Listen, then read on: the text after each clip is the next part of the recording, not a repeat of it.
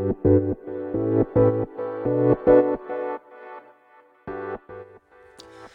科行きの10分間始まります。おはよ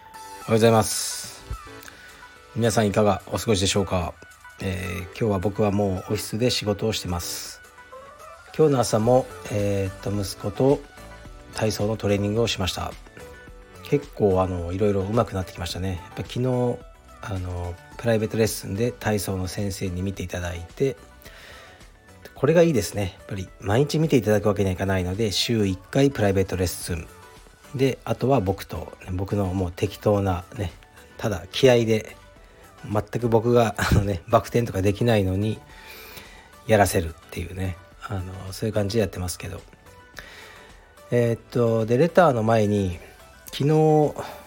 昼にあの郵便受けを見たらあのフィクソン・グレイシー先生の自伝「ブリーズ」が届いてました。であのもちろん読もうとは思ってたんですけど、うん、これ僕が注文したものじゃなくて出版社の方が送ってくださったようでした。まあ憲本みたいな感じですね。でああありがたいなと思って、えー、じゃあこういうのはもうすぐ読もうと思うんですよね。ね憲法いただいてそれをこうねずっと読まないのもあれだしなるべく、えー、早く読んでで昨日がま正式な今日かなあの発売日。昨日だったのかな？なので、ね、一番に読んでやろうと思ってま、読み始めたんですけど本当に面白くてあの夜までにあの読み切ってしまいました。でそれもこうね斜め読みとかしてなくてしっかりもう一軸を味わって読みましたね、まあ、翻訳はそんなに良くないなとは感じたんですがあのすごくいい本でした。でまあヒクソン先生やっぱヒクソンっても呼び捨てにもうできないですね年代的に。ヒクソン先生に関しては僕は個人的なつながりは一切ありません。えー、っとまあ、大会の時とかにちらっとお見かけしたぐらいですかね。もちろん喋ったこともないしえー、っとね何もないんですがあのまあ、僕ら世代はもうヒクソン先生といえばアイコンですよね。であの人がいなければこんなにあの、ね、充実が大きくなったこともないと僕は思います。やっぱり強烈なあの個性と強さですよね。でまああのね無敗のままそんな試合数は多くなかったですけどね引退されたということでであまりこう内面とかを見せない方って印象はあったんですよね。いつも武道家みたいな感じに。ね。でそんなに多くを語らない方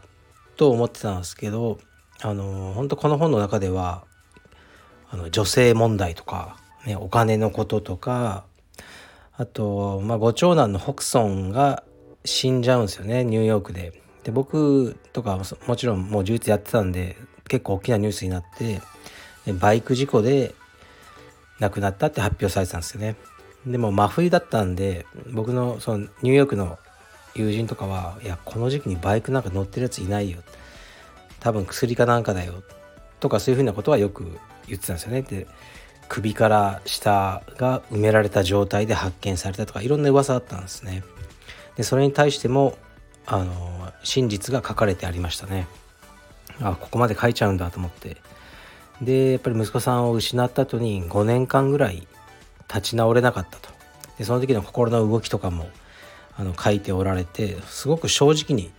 あの書かれた本だと思いましたね、まあ、今だから書ける。もうファイターとして退いて自分の弱みもあの全て俯瞰してあの書けるというあの思いだったんじゃないですかね。あと日本に対する記述も多くてやはり日本というのはもう侍の国でずっと憧れ、えー、だった。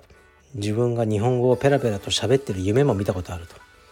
でも朝起きたら喋れなくなってたとかすごく日本に対する憧れみたいなことも書いてあったりまあプライドとか時にねもうヤクザの人とね問題があったこととかそういうこともやっぱ書かれててあの非常に面白かったですね。すごく面白い本でした。であのやっぱりヒクソン先生には僕はもうすごく感謝がありますねやっぱ僕ら世代はまあ、昨日本が届いた時にねちょうど世良とかいたんで世良に「これどう読む?」って言ったら「いやもう僕はそういう世代じゃないんで」って彼言ってましたけどもうそうなんですね。でまあキーナン・コーネリアスが何かの発言で、ねまあ、ヒクソンも今の現代の充実家だったら紫帯ぐらいかなみたいなことを、まあ、言って少し炎上した問題があったんですけど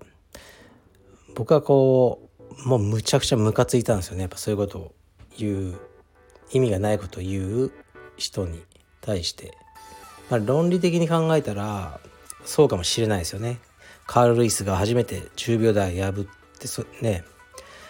だけど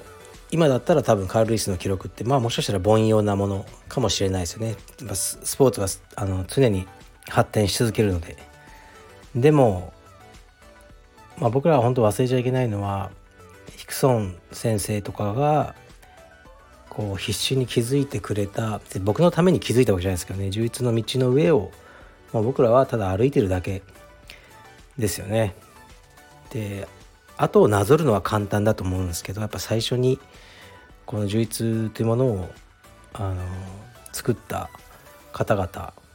は本当に尊敬しますし大変だったろうなと思います。だからうんそのねヒクソン先生が今の大会に出たらどうとかそういうのは考える必要がないことでその先生がいなければ今の充実はないし僕もこうやってえー、ね青山で道場を構えて暮らしてることもないと思いますので本当に感謝しかない。と思いますね。うん、でやっぱりブラジルに対するこう考えがやっぱり今の若い充実家とは変わってきたんですね。今の若い充実家はブラジルに行く理由もほとんどないでしょうね。強い先生はみんなアメリカにいるのでアメリカでこう練習する。という形ですよね。で僕ら世代はもうとにかくブラジルブラジルブラジルです。今でもこうニュースとか新聞とかブラジルというね音を聞いたり文字を見るだけで僕の心拍数は少し上がるんですよね。もう永遠のあの憧れ。でうんブラジルは本当に大好きだし柔術家は僕は やっぱ日本人がブラジル人にも勝ってほしくないとさえあの感じることもありますね。柔術に関しては。ブラジルが最強でいてほしい。永遠のねもう手が届かない最高の高みであってほしい。僕ら世代の柔術家はそういう人が多いんじゃないですかね。はい。というわけでこのヒクソン、ね、先生のえっと自伝ですね「ブリーズ」あの本当に素晴らしい本です。まあだけどまあ僕、まあ、僕は好きだというねことかもしれないですね。もしかしたらそんなにつまんね読んでも面白くないと思う方もおられるかもしれませんがあの本当に僕は感動して最後のページを閉じました。はい。というわけでもしご興味ある方は是非読んでみてください。はい。とあともうレター読む暇はちょっとなさそうなんで、えっと、この間清最高だよっていう話しましたよね。僕が米軍基地で一緒に働いてた、え、ジャニター、ね、掃除係の清くんの話をしたんですけどえー、っとメールねまたしたら帰ってきてあの、僕その結末を話してなかったですよね彼が彼女をはらませてしまったと言ってこうねうなだれてたっていう話をしたんですけどあれねあの相馬産んだんですよ。うん、それは知ってたんですけどそしたらあの清から昨日メールが来ててあの息子は成人しました もう二十歳でも働いてるってってあの書いてありました。すごいですよね。うん。だからあのー、ねもう昨日のこととは思わないですがそこまでねあの前のことには僕は感じないんですがあのうなだれてた、ね、金髪で眉毛が全くない清が今ね成人する息子を持ってでえー、っとね経営者になってるっていうのは本当にすごい話ですね。であの飯行こうよって誘ったら是非お願いいたしますってあの言ってたんで近いうちにどっかあの誘って、